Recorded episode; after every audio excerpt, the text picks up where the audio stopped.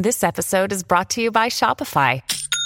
Forget the frustration of picking commerce platforms when you switch your business to Shopify, the global commerce platform that supercharges your selling wherever you sell. With Shopify, you'll harness the same intuitive features, trusted apps, and powerful analytics used by the world's leading brands. Sign up today for your $1 per month trial period at shopify.com slash tech, all lowercase. That's shopify.com slash tech.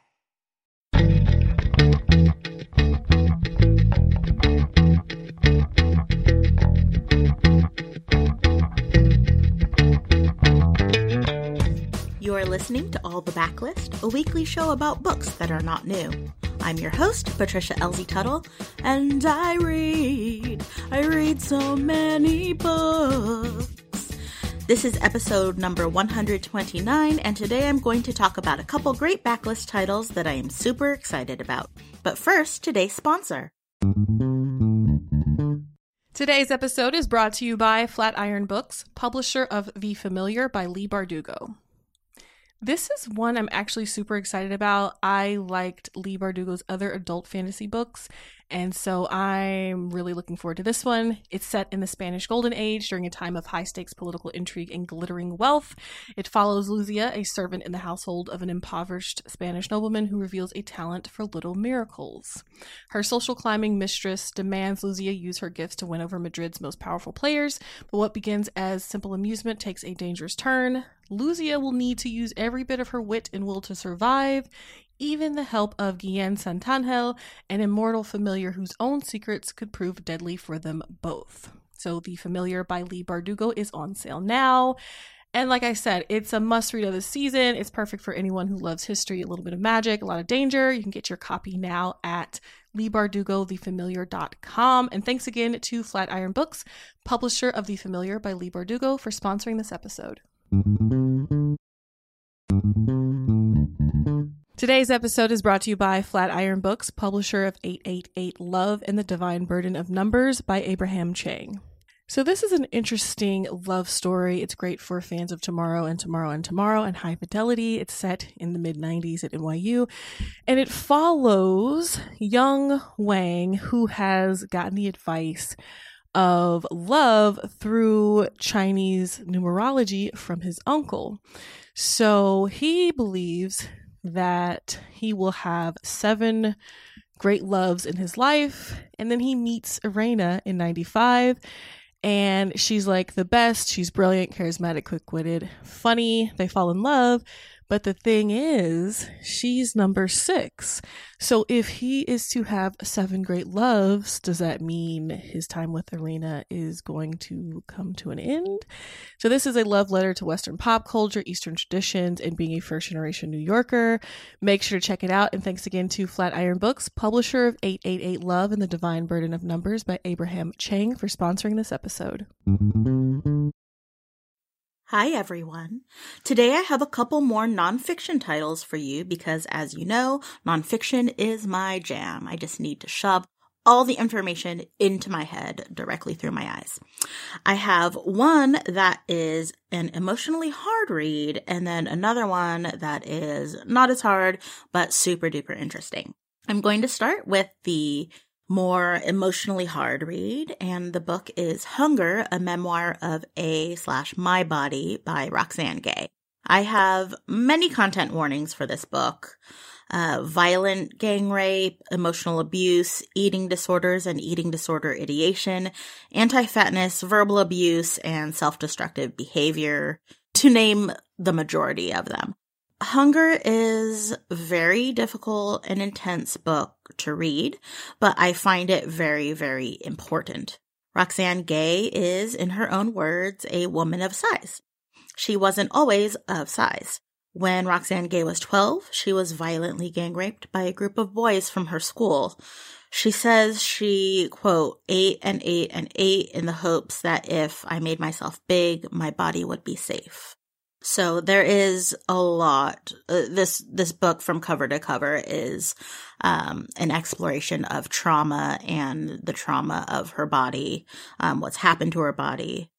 When you are big, you are both invisible and highly visible all at once. Everyone has an opinion on your body, but few have consideration for you.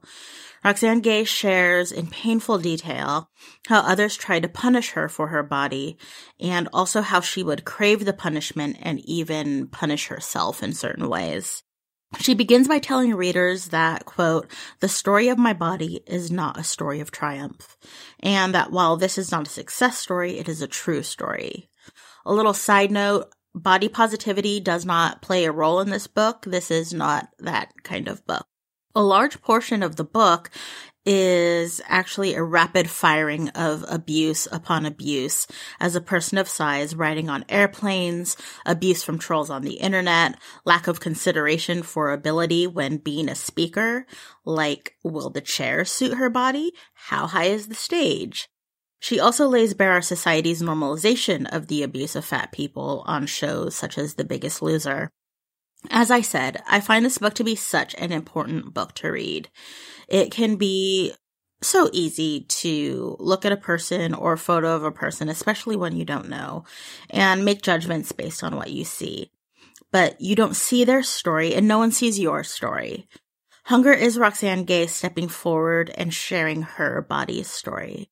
It is not always a happy one. She shows vulnerability in her honesty about learning to nurture both her body and her spirit. It serves as a reminder that we're all learning this and we're all, all at different stages in our learning. This book is also a very harsh reminder and wake up call to be considerate of the reality of bodies of others. I read this book when it came out maybe a couple years ago and I reread it recently to share it here on all the backlists with you all. And it is just as powerful and heartbreaking the second time around. It is a phenomenal book. I, it's hard for me to say like I love this book, uh, because it is so hard and there's so much trauma, but I am so grateful that Dr. Gay shares her story and I highly, highly recommend reading Hunger. So for a change of speed, the next book I'm going to talk about is Bored and Brilliant, How Spacing Out Can Unlock Your Most Productive and Creative Self by Manoush Zomorodi. Bored and Brilliant is another nonfiction book that I return to periodically. The premise is the supported idea that we need boredom in order to foster creativity, while at the same time, boredom is increasingly hard to come by, especially with our current level of access to technology. I want to make it very clear that Bored and Brilliant is not anti-technology. I love technology. You're listening to me right now using technology. Some of my reading is done with the help of technology. The author is also a fan and user of technology, but wants readers to be engaged with tech in a more deliberate way rather than the mindless filling in the silences or gaps in stimulation that happen in elevators, on public transit, and so forth. Zomorodi created the Bored and Brilliant project in 2015 to try to find out in her own words if we changed our relationship to gadgets, could we generate bigger and better ideas? Would there be a ripple effect of changes to the way we work, the way we parent, the way we relate to one another? Could this change the way we see the world? It is a seven step project that this book goes through along with a bunch of research about boredom and how technology affects our brains. You can do this project along with the book or after you read it, after you finish reading the book, go back and do the different steps. There's like one step each day and it's a week long project and the book will guide you along.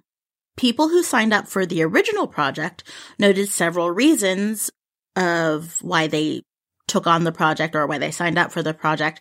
Mostly that checking technologies such as social media, mobile games, etc.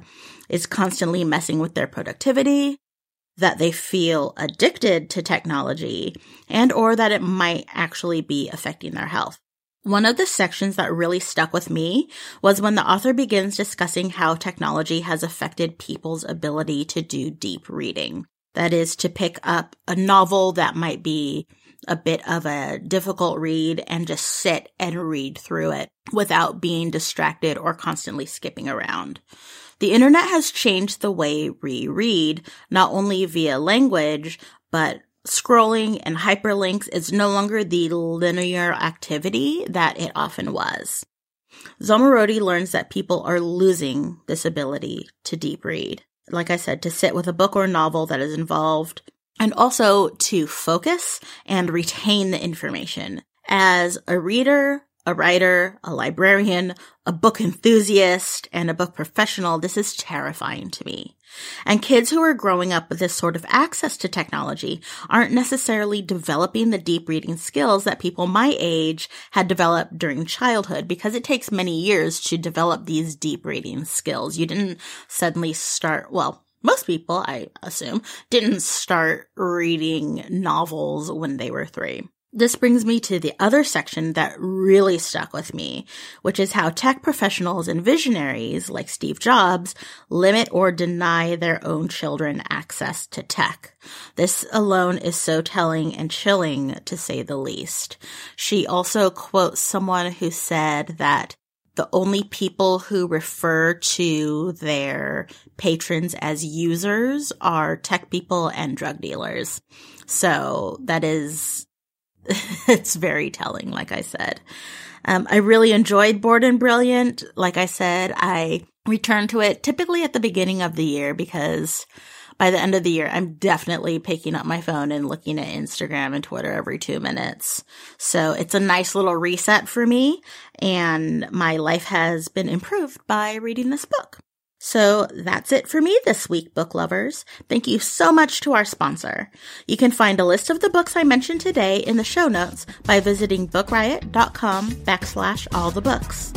If you're a fan of all the books and you want to show us some love, you can leave a rating or review on Apple Podcasts. It helps other book lovers find us.